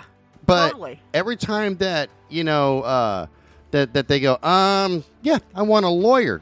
You see the detectives go, God damn it! Yeah. And then at the end of the show, you see you know like like Bob uh, was acquitted of all the charges and charges were Yeah. dropped every time, every time, every fucking time. look at what happened when we covered the Chicago Ripper crew. The main perpetrator lawyered up right away, and they couldn't charge him with murder. Period. yeah, You know, granted, he got a lot of time for what he did do, but they could never charge him with murder. I don't like attorneys. I like my attorneys, Right. but I don't like most attorneys. But you know, they, they're sharks. That's exactly what they do. But that's their job. Their job is to go in there Right. and they'll ask you, "Okay, look, dude, did you really murder these people?" "Mm, Right. Yeah, yeah, I kind of did. Okay, no problem. Here's what you're going to say. You're not going to lie, but you're not going to give them any other information. Right. And then the, the, the detectives on the case are going to look at it and go, "Son of a bitch! right. All we Well, need and- him to do is give us a little bit more information." But uh-uh, you ain't getting it. Well, right, and in in relation to that aspect of it is some really good friends of mine. One of their sons, who is one of the nicest kids you'll ever meet. I mean, all of their kids are very respectful. I mean, their daughter's a little egotistical, but then you know she was a beauty pageant girl and everything else. Oh my god! And she's too. actually a very good dancer and choreographer. me too. Oh my god, no. Anyways, so um one of her second oldest son was at a party one time when he was younger and even though nothing ha- he didn't do anything at this party, one of the girls there accused him of raping her. And so they figured he didn't do it. So let's just go down the police station, clear all this up. He was under investigation for two years before the police finally determined that the girl had fabricated the entire story. And during that time, he went into such a deep depression, and his basically his life he felt like his life was ruined. You know? And when she was telling me about it, I said, "Man, I wish you would have called me cuz I would have told you from the very beginning, don't say a fucking word. Ask for an attorney." Because no matter what you say, those cops will twist it around to fit their scenario. It's in the Miranda. It says everything that you say can and will be, Be used, used against, against you. you. It's weird that you brought that up because, like, when I was going to a lot of industry parties in LA, um, I was at the particular party where this happened, and this girl, and I'm not going to mention either party's name, but she was she was fucking plowed Okay. just fucking plowed. And she's hitting on a friend of mine. okay. I kept hitting on him, and like to the point that she put his hands down her or up her skirt rather, and uh, he's like, "No, I don't think so." So fast forward, he got arrested because she said Wow. he raped me, and the first thing he did was uh, was he had his lawyers come in, yeah. and then they started questioning everybody who was at the party. This is like about oh. I don't know, a few days, uh, half week, week later, and we all said, "No, dude, this is how this all went down." Like Right. we had our eyes on this dude the whole time because we're all hanging out, Right. Because you know we're, we're all fucking doing blow and and, and drinking Oh, together. yeah, totally. So it's, it's not like he's gonna say, "Excuse me, guys," because I want this drunk chick now, dude, and she wasn't even that hot, so fucking it wasn't gonna go down. And he wasn't drunk enough. No, no. Yeah. It's just, I mean, don't get me wrong. She was, she wasn't a bad looking girl, but she just wasn't wasn't the cream of the crop for the picking. Well, and Um, usually when pe- girls are that inebriated, anyways, they kind of lose attractiveness. And we don't even think she even had sex at the party. That's the whole thing. We, we, we were all talking about it after the fact. We're all, I don't even think that blank even went into any of the rooms with any dudes or Yeah. like, she was. I, I don't remember ever seeing her leave the party. Right. You know, Where she wasn't present amongst the throng of people. yeah. But it turns out she was just ass hurt. Yeah. She was just ass hurt that my friend wouldn't bang her. Yeah. That, that that was the bottom well, line. see, of it. this girl who accused my friend's son was dating this other guy, this other kid, but she was flirting with my friend's son, and he got and her boyfriend got mad, so she accused my friend's son of raping her, so to get her boyfriend off her back. See, that's jacked up. That's why I say most women are Yeah. fucking evil as shit, man. Yeah, well, and like I said before, it's like accusations are thrown around that are unfounded, and it pisses me off because it makes us real victims look like we're making up our stories. And it does. And it makes a lot of us biased because I'm biased against most women because I've been through some shit and I haven't had the best experience with most women. I'm, I'm having good experiences now, by and large. I mean, don't get me wrong, me and my girlfriend do have our issues. Um, right. But, um, And even though I'm not your girlfriend, you know that I'm not gonna. Well, you as of right now, you don't think I'm gonna fuck you over, which I don't intend to do. But you know, surprisingly, you're so fucking honest that it bothers me. really, I, I don't need a fucking receipt when I send you out. I know. Buy like, hey, can you go pick me up a pack of smokes? I don't need a fucking receipt for that shit. Give me a pack of smokes. I don't give a shit. I know. But see, that's just my thing though, because even my best friend, my best friend and I have had each other's cards before. You know what I mean? ATM cards, debit cards, everything. And it's like I will still provide her with receipts because that's just who I am. Well, then you've You got know? you've got my pin numbers because but because but that again for those of you that don't know is that Squatch is actually my personal assistant Yes. and uh, and and as well as my co-host. It just kind of worked out that way where she became my PA and then became my co-host at the same time. Uh, you know, in, in right due about the course, same time, yeah. because we need we decided to fire this shit off. But um, you've got pin numbers and access to a lot of shit because that's point of doing business. Shit, I even have your social. Yeah, well, because we transfer money back and forth Yeah, from accounts and. exactly, exactly. And we deal with merchants and we deal with vendors. Yeah. And god damn, I do need 20 more. I gotta hire some fucking people. I gotta run some ads or something. Jesus. I'm Well, I tell you. starting to feel like a dick now. Anyway. Right. let's- but anyways, let's yeah, finish let's get up back these to cunts. these guys. Yeah. So anyways, um but even though he lawyered up right away, his attorney actually told him to tell the police everything he knew. Oh, bad attorney. I know, I told you you're going to hate the attorney. That's a public defender. That's what Yeah. the fuck that is. That's all public Yeah. defender right there. Yeah. So, anyways, Alvin said that Judith was the instigator behind the crimes and she was actually responsible for eight murders. Now, one author says it was 15 and another officer, I mean, another officer did. Uh, officer. Author? You mean author? author. I knew I was saying it wrong both times, yet couldn't stop myself. did agree to the fact that it could be 15 victims as well. But Alvin said he was just he just went along for the ride. Right? Apparently she enjoyed having power over others. But it still makes him just as fucking guilty. Yeah. You are Jesus. the adult here. And fucking, I hate when we get to people, and this is either on the show or in, in, in our outside lives, that take what they did and try to minimize it. Fucking own up to your bullshit, dude. Yeah. Well, and that bothers me too because you and I both know that when it comes to what I did when I was a teenager, I own it. Mm-hmm. 100%. I own my part in it because that's the only way I can continue to better myself. Right, and you know I've talked about that before. You know, is because I've been through anger management, domestic violence Right. classes, and shit like that. Is I own my shit. Yeah. I don't like what I've done. no. Okay, I don't like it one fucking bit, but I own my shit. Yeah. Exactly. You know, and I regret looking- what I've done too. And, I'm looking at this dumbass sitting there going, "Was it my fault? She decided to give me a hand job and gave the victim a sloppy jalopy before she killed her and fucking you know did this and that. What Yeah. bullshit? You're, you're still sh- as guilty, you stupid shit. and she liked to have power over others, so I was the submissive one. Yeah, what a dumbass! Jesus Yeah. Christ. I think that the Georgia cop should just shot him in the head right there. Like, just put Where was your there. backwoods justice? They, they, they should have gone, hey, you know what, Detective Jones, you need to step outside. We all need some coffee and then shoot him. I don't know what to say. Big feller, he got up and he tried to attack me. He and I tried to get my gun. I had to shoot him. And of course, you know, she just kind of got in the way. Oops, hey, man, shit happens. Yeah. My bad. Yeah, he said that he didn't know what else to do but go along with her. What a dumbass. He even said that he was afraid that she might try to kill him. Oh, Jesus and he Christ. insisted that she was totally dangerous, that there was, I mean, that she just oozed danger. Okay, we got to pause right there. You want to, hold on, I got, I got, hold on. I'm, pu- I'm putting my fucking hip waders on. Hold on. Are you waiting for through all the bullshit? Yeah, I guess I got, got to hook him up here. Woo! Okay, I got my arms up high. My arms are up high. I'm wading through the bullshit right now. See them? You don't up want high. to drown? Yeah, you, you see how high my arms are? They're they're above everything right now. I'm wading through all this bullshit that I'm hearing that this dude said. That's a lot Yeah. of bullshit. There's more bullshit coming out of his mouth than it's on the dairy farm. Yeah.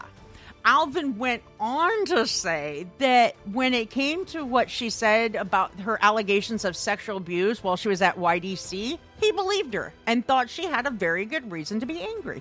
Which, if it did happen, she did. She did, but But that doesn't warrant murder. No, it doesn't. It is, I mean, God, fuck. And you know, and even if that is the case, why murder these innocent teenagers who who were in her same position? It- it's weird that you said that, and I'll tell you why. because I was just going to say it does warrant murder if you go after your attackers. You know what? If, if she had done that, even though she'd still be in the same position pretty much, I'd be like, you know what? You went after your attackers. Right. I, can't don't fault you." condone it, but I don't fault you. Right. Yeah. I, I, I understand it. I don't condone it, but I understand. I, I, I Yeah. get it. totally. But you went, or they, they went after people that had, Had- nothing to do Yeah. with victimizing them. and teenagers who were from group homes that were in the same situation she had been in when she was allegedly raped right and sexually assaulted exactly which on a psychological uh, psychology level makes no fucking sense none if if they'd gone after people let's say that the group home was ran by mostly women that were i don't know uh, the nurses and they were all mean and they all had a similar physical description or whatever. Then if that was their victim pool right. or the doctors or the or the male orderlies that was kind of their victim pool or people that worked in medical facilities or things i'd be okay i don't condone it. I, I get it. Right. I get it. But i don't Just like- condone it. just like we've we've talked about before that you know serial killers who target victims who look resemble their uh, parents who abuse them. You know it's like okay you know that kind of tracks. But then at the same time victimizing a teenager when you yourself were a teenager who was victimized makes no sense. None. Right exactly. Yeah. So then um he also told them that he gave them the impression that he didn't want to commit the ma- rapes and murders that she forced him into it. horse shit Yeah, he- okay okay alvin how the fuck does this little girl force a monstrous big ass guy like you in to do it. Did she threaten to beat you up? Is that it? Right. You were just Did she hold a gun to your head and say, "Put your dick in this woman"? yeah, it's fucking. st- Yeah. No, he You were just gross. he actually thought he said that he thought there was that at the YDC there was a prostitution ring, an illegal prostitution ring, and Judith had gotten caught up in it as a willing participant, and that at some point she truly believed that she had been raped by various court personnel as well. In other words, he was fairly ignorant and very gullible, and she seemed to ha- to know how to push his buttons to get him to do what she wanted. Alvin said that the weapons that were used in the crimes all belonged to her and that she had killed those two teenage girls because of some rage that she carried around with her at all times. Now, here's Judith, okay? In the beginning, oh wait, where where was I? Uh Judith accepted the blame. She exonerated Alvin every aspect of the crime. In her very own confession, she described her final moments with both Lisa and Janice, and she talked about how the shots of liquid Drano and Liquid-Plumr had hurt Lisa, and how Lisa had begged for her life, and how her blood had gotten on Judith's jeans, necessitating that Judith had to get rid of them. She also took responsibility for throwing the Molotov cocktail and the drive by shooting, but insisted that Kenneth Dooley was the one that raped her at the facility and that Linda Adair had facilitated the event. Okay? Now, but the suspects eventually both changed their stories and their minds over what happened numerous times over the course of events, right? All right. Went on to tell the police how Judith had murdered Janice and gave directions to where they could find the body. He even drew a map implicating himself at least as an accomplice. Because how would you know where she was if you wasn't there, right? Not only are these two disgusting as fuck, No, they're dumber than Lucas and Toole. I was just, God damn, we do read each other's mind. I was going to say, I used to say Lucas and Toole was the, were the two dumbest serial killers that we've ever done on this show, and uh, and right now we're at episode, I believe it's two seventy six, so it's a lot of episodes uh, compared to now. Alvin and Judith make Lucas and Toole look like they are they they, they have PhDs. I was going to say that they were educated. That- they got that education. They got that five dollar education. And they had a master's degree in stupidity, but whatever. That's true. so, anyways, it wasn't long before they were able to uh, locate Janice's decomposing corpse, and they determined that she had been shot, raped, and then dumped. I mean, raped, then shot, then dumped in the wilderness. I wanted to get that in the right order. Now, we have two bodies, two murders, two suspects, right? It was obvious what would come next, but the DA in Tennessee was stuck at a strange impasse.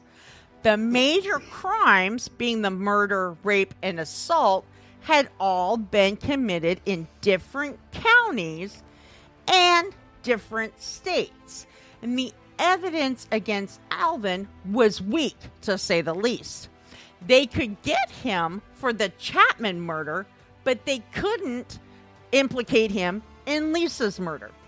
So they kept him in Tennessee, where he pled guilty to his part in the kidnap and murder of Janice in exchange for a life in prison sentence. Ah, Huh? god damn it. Yeah. Now, Judith, however, was facing first degree murder charges in Alabama for Lisa Milliken's murder. And since she confessed, they had a good case against her. So they extradited her back to Alabama, back to Bama, Back to Bama. where she, for trial, and considering that the crime was committed in Alabama, they could seek the death penalty if she were convicted. So she and her court appointed attorney, Robert French Jr., started preparing their defense, right? Right, right. Now, Judge Randall Cole was presiding over the trial, and Alabama had a three had indicted Judith on three counts, uh, three charges: murder, abduction with the intent to harm, and abduction with the intent to terrorize. Now, one author says that Judith's first legal maneuver was to attempt to be considered under the Youthful Offender Act, saying that she was a minor at the time of the t- crime. That way, she could be tried as a juvenile offender rather than adult. And you and I both know, because we covered Craig Price, that in the 80s, a juvenile offender would only spend enough time in jail until they were 21. That is correct. So let's keep that in mind. Now, if she were convicted of murder as a juvenile offender, she would get a thousand dollar fine and only three years in prison because that's when she would turn 21. It's fucking ridiculous. Now, thankfully, her request was denied, so her attorney went to plan B. You know what that is? Hmm. Bake for life uh, in prison? No, insanity, Scott. Oh, duh. I should have figured that yeah, one there. insanity based on battered women syndrome. oh, my God. I, Jesus I thought you were fucking going to Christ. get that one right away. Sorry, I'm, I'm doing business while we're talking. I was going to say because you and I both know that nine times out of ten they try for that insanity plea first. So in the meantime, Judith had been was pregnant when she got arrested. She, she gave birth to another child in January of 1983. All three of her children, as it turns out, were born in while she was incarcerated. God She damn, family tradition. went- huh? That's a family tradition right there. Right? So she also went through a series of psychological evan- examinations to support, in an effort to support her insanity plea. Now, even though she was found to be oriented and cooperative, no, even though she tried for the insanity plea, she was found to be cooperative, oriented, and therefore completely competent to stand trial. She showed no sign of being delusional or having hallucinations, and she was intelligent enough and free of obvious organic impairment, which is, you know, mental retardation. Right, right. And she even displayed that she had a good memory of the events. While there was some sign that she suffered from depression, that is not a reason for the insanity defense. And so they they had no reason to believe that she was out of touch with any reality at the time, nor have were they able to or had been ah nor was she able unable to conform her actions to the requirements of the law which basically means that she knew right from wrong in other words now the trial was held at the DeKalb County Courthouse at Fort Payne, Alabama, began two months later in March. Now, her attorney attempted to have her confession thrown out, which, you know what, kudos to him because that's what he should have done. But the judge again ruled against him. Nevertheless, he put forth every effort to prove that Alvin was the instigator and Judith was not at fault, that she had no choice because Alvin was an abuser. Okay? So Alvin's saying Judith forced him because he was scared to death of her, and Judith is saying Alvin beat me, so I had to comply. Now, French, the attorney, brought in Alvin's first wife, who testified that um, she suffered abuse from him for years, and she claimed to have many scars from that time. That set the stage for Judith to then take the stand, which said, which some authors indicate she was in, she was uh, on the stand to testify for three days. Some authors say it was actually four. She went into vivid detail about how she was a victim and she was afraid of her husband. She told the jury that she couldn't help what she had done. If she hadn't, Alvin would have killed her too. Everything from assault to murder had been done under his direction, his orders. She had more or less been mindless accomplice because she didn't know what else to do, nor did she know how to act or think for herself. Do you hear my sarcasm? I do. I'm just shaking my head. That's all. Yeah. She was subjected to vicious abuse and constant demands for sex that she had a hard time keeping up with him. She had pictures that allegedly showed everything and that Alvin had told her that she was to kidnap these girls for him to rape or else. She was, as her attorney said, his, in his closing argument, like the bride of Frankenstein, an extension of Alvin guided entirely by his will. Um, apparently, the, uh, French said also in, also said in his closing argument that Alvin was a Svengali and that Judith actually begged him to let Lisa go, but he refused. And Judith had only given the girl the injections in the hope that it would end her pain quickly. In other words, she said that injecting this girl with Drano and Liquid-Plumr was an act of compassion. Yeah, that tracks. It was torture. Yeah, no, that's fucked up. Yeah. Then John Hancock testified, and he almost assisted her defense because he had to admit that Alvin seemed to have been directing Judith right before she shot him because, you know, he said, hurry up and get it over with. But the DA, a man by the name of Richard Igou, I G O U, did manage to get John to say that he she had clearly been acting on her own when she shot him. He also kept Lisa, the victim, foremost in the jury's mind so they wouldn't wouldn't mistake who was on trial. Cuz Alvin wasn't on trial, Lisa wasn't on trial, but Judith was. Most of what Judith had said contradicted the letters that the authorities had that she wrote to Alvin. So he considered her time on the stand a performance. He was determined that this was a play that would end very badly for her.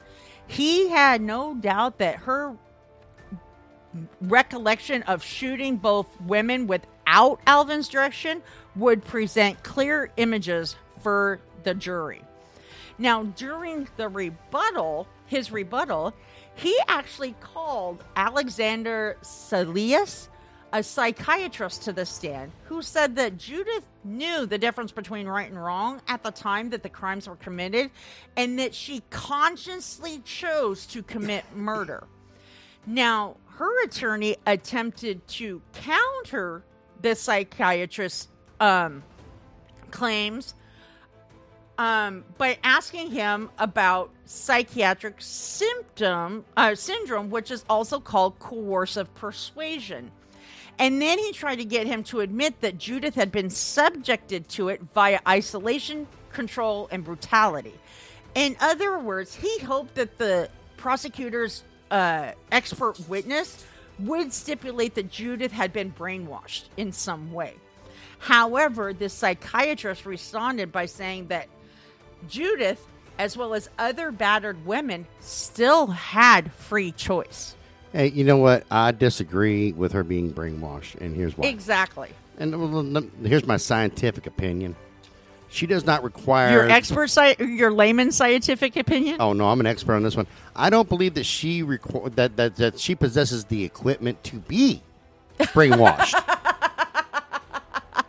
I didn't know that was where you're going, but yeah. That's my opinion on it. I don't think Yeah. that she has the, the proper equipment to be Yeah. brainwashed. But even if she was a battered woman, it all boiled down to her right to choose what she did. Now, her attorney then tried to undermine that with another example, with an exa- numerous examples, one right after the other. However, the psychi- the psychiatrist held firm to his testimony, and he happened to be the final witness before both parties closed and the judge gave his instructions to the jury.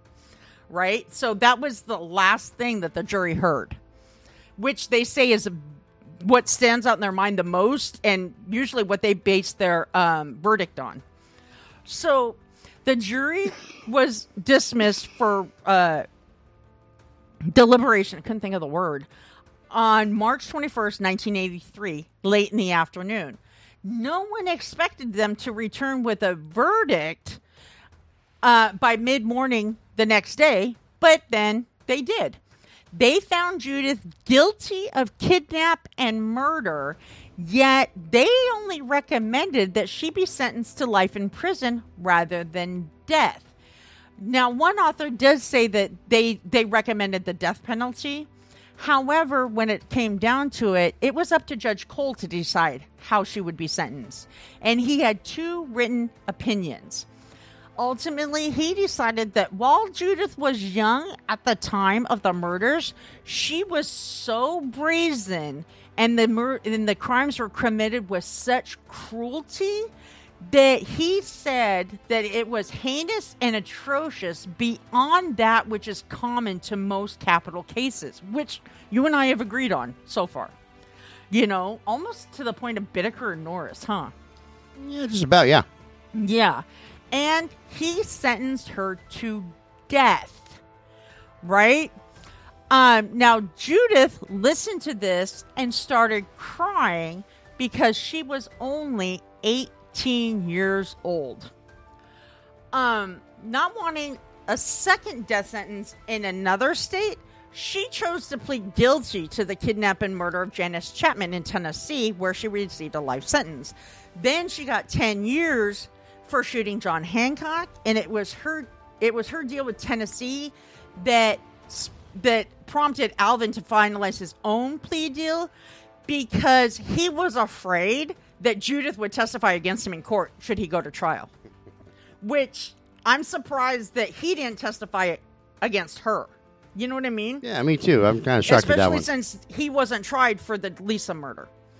It was a consensus of everyone who listened to the witnesses that Judith was the mastermind behind most of the offenses committed by the couple. It was she who persuaded her husband to participate in both of the brutal crimes, not the other way around. When they lured Lisa into their car where they raped and, and wound up raping and killing her, it was Judith who gave her the injections of the caustic fluid, and Judith who shot her. She was also the person who shot John and left him for dead. The question the jury had was whether she had done so because she was psychologically disturbed or she had been forced by Alvin as a submissive in such a manner that she would do whatever he wanted for fear that he would harm her. And even when he was not around. Now, we have seen instances where that has happened, where they're so afraid of their abuser that they do what they know their abuser wants them to do because they're afraid of what will happen when their abuser finds out they didn't. Yeah, that's not the case here. Yeah, no. this this Jewish chick's just a twat. I she, mean, yeah, she's a twat waffle. She's a twatopotamus. She's a twatopotamus, man. So they decided that she was not only aware of what she was doing, but she had not been under the control of anybody else. Now, Judith, after she was sentenced to death, she settled in and, you know, started her appeals process. Um, after she was sent to the Julia Tutwiler prison for women in Wetumpka, I don't even know where the fuck that is. And she became the youngest woman to be sentenced to death row in the United in the history of the United States. In an interview from prison in 1993, she said, quote, "I pray for strength. I don't ask God for me not to be electrocuted. I ask I just ask that if I'm going to be electrocuted to give me the strength to go through it." Such a martyr, huh? No shit. Although Alvin said that they were responsible for other murders, despite an intense investigation, there was never any evidence that could corroborate their story Hey, and hold link on, them hold to an on. unsolved crime. I didn't know they were investigating in tents. I thought they were investigating in public and in buildings. Oh my god, you are so southern. I thought you so liked that one. fucking southern. Now, nevertheless, Judith appeared to have had a thirst for violence and power. She was young, slender, and blonde, not red haired, as that one kid had predicted. And which gave her an advantage with those who would rather believe that she was that the male was the instigator. You know, because she had that innocent quality about her. She was Like just me. a girl, and several groups began to fight for her. You know, on her behalf to get her off of It's like me. I have I look all sweet and innocent and like an like a little girl. Yes, like the little girl I am. Super duper pooper trooper. Are you a little girl in a man's body? and I'm fabulous. Only if you have your tutu on. Barbie princess party for everybody. Your tutu and your pink tube top, purple tutu, pink tank top. Be hating because I look tube top. Don't be hating because I, I bring them bringing sexy the back. The only thing that frightens me about that is that you will actually do it, and I will have to see your hairy back and belly, and maybe even your hairy ass again. I'm just, I'm just saying for those who don't understand my plight, that's what I deal with. Now, and it hasn't helped that I've been staying here. now, Judith's appeal was to get a new trial, but in March of 1987, the U- United States Supreme Court rejected her appeal. Then two year, it wasn't even two years later that they um, upheld her death sentence. Right? She apparently converted to Christianity and developed a uh, develop. Uh, I don't know how to put this um, developed quite an extensive network of pen pals where she would write anywhere between 30 to 60 letters a week. She apparently developed a relationship with another woman in prison who, on May 21st, was found dead. Another woman in, excuse me, let me rephrase that. I'm sorry. She developed a relationship with another woman who was on the outside, who on May 21st, 1994, was found dead in her home. Apparently, she had shot herself and she left photographs and a cassette recording of their fatal plan. Neelley was found in her cell with her wrist slashed with a disposable razor, but she survived. So they had a murder, they had a suicide pact, apparently. God, this gets weirder and weirder. Then there's more. This is such a southern name. I can't even get over it. Oh, here we go. The governor of Alabama at the time, Fob James, F O B, What's wrong with that? nothing. Don't make me say your other middle name. Continue on, goddammit. He decided that Judith Judith didn't deserve to die for her crimes. So before he left office, he signed an order of commutation of her sentence to change it to life in prison without the possibility.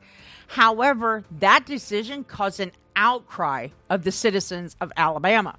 So, in an interview for the Post newspaper, he defended his decision.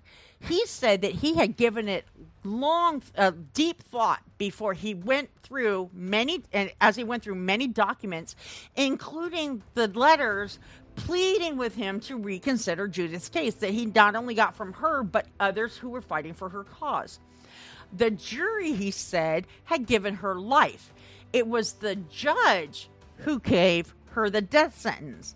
He said that since the jury, who had seen all the evidence, had decided on leniency, then, and they were a set of her peers, their recommendation was the right one to follow. Therefore, that's why he made his decision to commute her sentence. Now, James' act shocked the former DA, Richard Igou, who, def- who prosecuted the case, who actually went on record with the media saying he did this without speaking to the DA's office or asking our opinion. It is clear he did not want us to be involved in his decision in any way. In fact, Richard Igou found it ironic that James had come to his conclusion about Neelley's case on the same day which D- the DA's office had requested that her execution date be set. You know?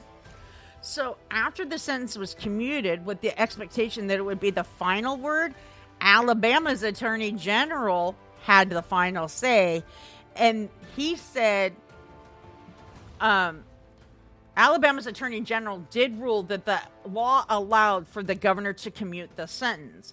So Neelley's attorney claimed that with time served, she would be eligible for parole immediately. However, he said appar- but according to the commutation, which this part confuses me, that's why I'm pausing for a second. That he said she would receive life in prison without the possibility. So what I was is she gonna up ask. for parole immediately? Yeah, none of that makes sense. But it's, Yeah. it's Bama. What do you expect? Yeah. So, but then a report in the Weekly Post for Montgomery said that Montgomery Circuit Court Judge Jean Reese ruled in July 2002 that Neelley was not going to be considered for release until January 2014, 15 years after her sentence was commuted. Even if she was paroled, she would be extradited to Georgia, where she would face the rape and murder charge of Janice Chapman. Okay, so it's not like she would be getting out of prison. She just had because they chose not to try her at the time because she had already been sentenced to death. It's kind of like having a child that you can't pay for anymore. There, she ain't, she ain't getting away from her mama. She's getting sent over to her daddy's house so that they that he can pay the bills. But I'm wondering. I mean, it makes no sense that they're giving her parole options when the when the commutation specifically said without the possibility. So I'm confused. So um, currently, though, as of right now, uh, Judith is the second longest serving female inmate on death row in the country. Uh, according to the a newsletter published by Abolish, which uh, is against the death penalty in every state, and given the twists and turns in the case, it wouldn't be surprising if more information surfaced in the near future because it is now 2022 of Judith Neelley's case again. So I'm just looking for it to happen. And you know it'll be in nationwide news because this was a big case back in the 80s. that it will. So Are we all done with this I am bitch? done with this this convoluted, messed up, fucked up people. These two are just confusing the shit out of me. Anyway, remember you can send us an email at brutalnation at twistedbluellc.com. Check out the website at www.twistedbluellc.com. Check us out on Medium and Crime Beat on Medium and wherever you get your blogs. Just type in at Brutal Nation. We should pop right up. Of course, I think that my commentary not being in that blog takes away from it because I'm fabulous. No, it doesn't. This show's copyright 2022 by Twisted Blue LLC. All rights are reserved. We will talk to you sexy boys and girls later. Remember, don't give anybody a sloppy jalopy. And uh, don't rape or molest anybody. And if you're hearing this on anybody else's podcast, they're lying, thieving bastards. I was gonna say that exact same thing. Bye bye, y'all. Bye, everybody.